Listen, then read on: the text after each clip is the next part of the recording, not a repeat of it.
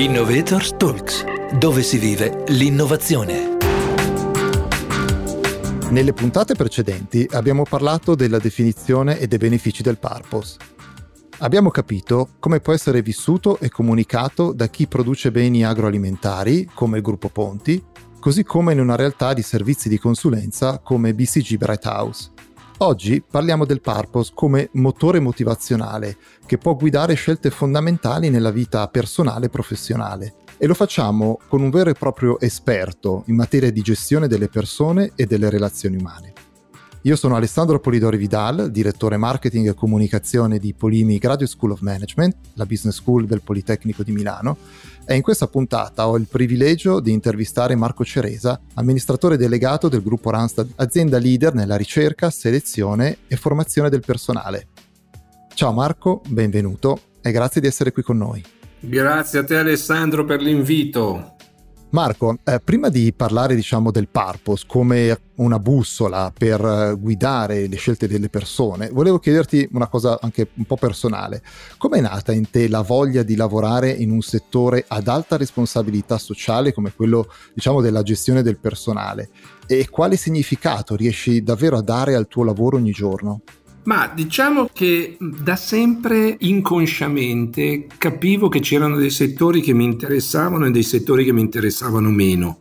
Mi ricordo che ad esempio dopo laureato ci fu un'offerta per andare a lavorare in un'azienda che vendeva whisky e poi in un'azienda che vendeva sigarette inconsciamente non, non, non mi sembrava una cosa molto interessante. Per cui all'inizio era veramente una cosa in, eh, del mio inconscio. Poi attorno ai do, dopo circa dieci anni che lavoravo ho capito che ci sono dei settori dove io personalmente mi, mi, mi trovavo meglio, dove mi, trovavo più motivazione a lavorare e uno di questi settori è stato proprio il settore del, del lavoro temporaneo, della ricerca del, del lavoro eh, per le persone. No? Per cui quello che ho fatto è ho seguito un, un mio istinto che non era tanto su eh, diciamo quanto si poteva guadagnare o quanto era di prestigio l'azienda dove andavo a lavorare o così via,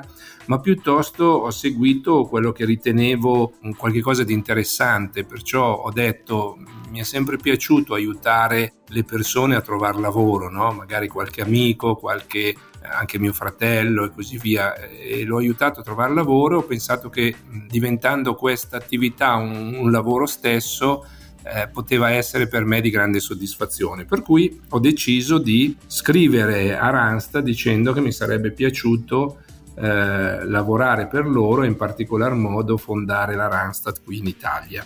E adesso, dopo 25 anni, sono ancora contento di fare questo lavoro. Grazie Marco, Beh, bellissimo inizio. Ecco, noi sappiamo che lavorare nel business, eh, diciamo, delle risorse umane è, è un'attività molto delicata, insomma, tu lo sai meglio di tutti, dove effettivamente la materia di scambio tra la cosiddetta domanda e offerta del mercato è proprio costituita dalle persone, ciascuna con una storia diversa, diciamo, da raccontare e poter offrire. In che modo il purpose può guidare le scelte tra profitto d'azienda, essenziale ovviamente per la sopravvivenza dell'azienda stessa, e l'etica che l'azienda deve avere quando tratta di temi legati alle persone? Ma Prima di tutto è vero che non può esistere un'azienda non, mm, che non faccia profitto, per cui il profitto è importante, essenziale. Poi le aziende sono fatte da persone eh, questo non bisogna mai dimenticarselo, per cui eh, quello che è importante è riuscire a circondarsi da quelli che una volta un grande imprenditore mi disse bisogna circondarsi da, da galantuomini e diciamo anche di persone, adesso non so se dico garan, insomma però persone diciamo eh, che siano galantuomini no? al di là del genere che loro hanno. Um, e questo è importante anche nel momento in cui tu hai a che fare con qualsiasi stakeholder della tua azienda. Devi avere a che fare con fornitori, devi avere a che fare con clienti, devi avere a che fare con colleghi, cioè chiunque Eh, per me quello che è importante è essere circondato da mh, mm, quelle che io chiamo delle brave persone, buone persone, che siano persone che am- amino il successo, ma che non mettano il successo soprattutto. Eh, devono farlo diciamo con do- dei comportamenti etici e in linea con quella che è la cultura aziendale per cui profitto sì però dentro certi limiti in inglese si dice freedom in the frame. Ecco, il frame deve essere molto, molto importante, molto forte. Chiaro, chiarissimo. Hai parlato proprio poc'anzi di, di, cultura aziendale. Ecco, la prossima domanda verte un po' proprio su questo, cioè sulla relazione tra purpose e cultura aziendale.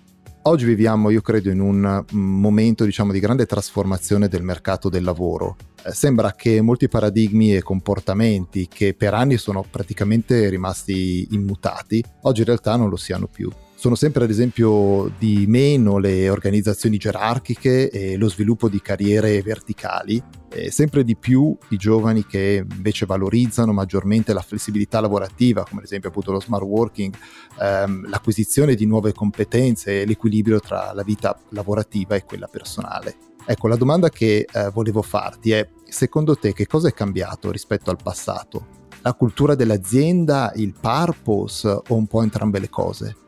Ma no, io credo che eh, la cultura è ciò che determina i comportamenti, ma i comportamenti ehm, sono importanti. Non credo che siano, cioè sono cambiati i comportamenti di, di, di, di, piccolo livello, nel senso che sì, oggi magari tante persone lavorano in parte a casa o in parte altrove, non negli uffici. E quando dico in parte penso che sia importante capire che un'azienda comunque è una comunità e allora di tanto in tanto bisogna trovarsi tutti, no? E vedo che le persone alla fine cercano questi momenti di condivisione.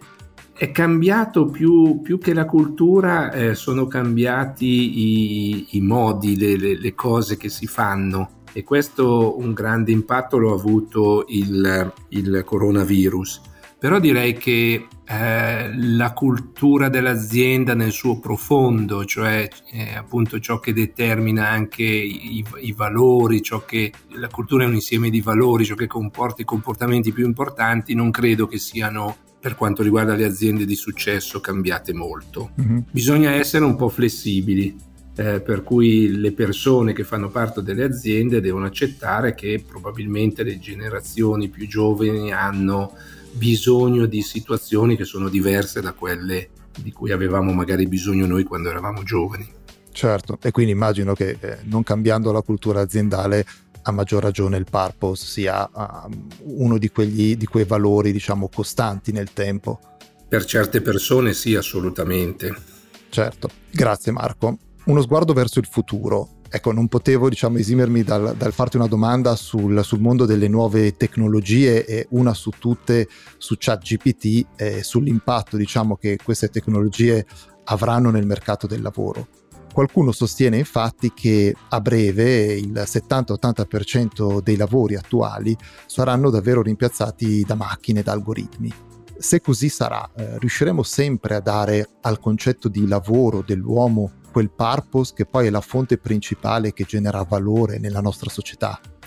Ma sì, allora io prima di tutto guardo sempre con grande ottimismo eh, all'arrivo di, di, di, queste tecnologie, eh, perché secondo me tolgono quella parte del lavoro che forse è quella più pesante, più noiosa a me viene sempre in mente un film di Adriano Celentano di tantissimi anni fa, no? in cui lui pigiava l'uva a piedi perché era contro l'avvento di queste macchine che pigiavano, perché diceva ah adesso con tutte queste macchine non ci sarà più lavoro. No? Nella realtà poi abbiamo visto che i lavori cambiano, per cui non si pigia più l'uva per fare il vino con i piedi, ma lo si fa con delle macchine, no? Certo. Il vino normalmente diventa più, senz'altro è più, come si può dire, più, più, più sano, eh, ma poi è anche più efficiente il lavoro e eh, diciamo se voi aveste provato a, a pigiare il vino è, è una, una, vita dura, un lavoro duro. La stessa cosa è con eh, ChatGPT o con altre diciamo, soluzioni innovative, tecnologiche, probabilmente toglieranno dei lavori ma ne creeranno degli altri e penso che comunque eh, l'innovazione porterà a miglioramento alla vita delle persone. Grazie, è sempre bello avere una, una visione positiva diciamo, di, eh, dell'introduzione di queste tecnologie. Marco, grazie di cuore per essere stato nostro ospite. Figurati, grazie a voi ancora per l'invito e buon lavoro a tutti. In questa puntata abbiamo ascoltato la Purpose Story di Marco Ceresa, amministratore delegato del gruppo Randstad. Abbiamo capito come il purpose possa influenzare le decisioni personali e organizzative e come sia possibile perseguirlo pur generando profitto per l'organizzazione. Continua ad ascoltare le nostre storie e vivere il purpose insieme a noi. Visita il nostro sito gsom.polimi.it e ascoltaci sulle migliori piattaforme di podcast Spotify, Apple Podcast e Google Podcast. Grazie per averci seguito. Un saluto da Alessandro Polidori Vidal e da Polimi Graduate School of Management. Innovators Talks, dove si vive l'innovazione.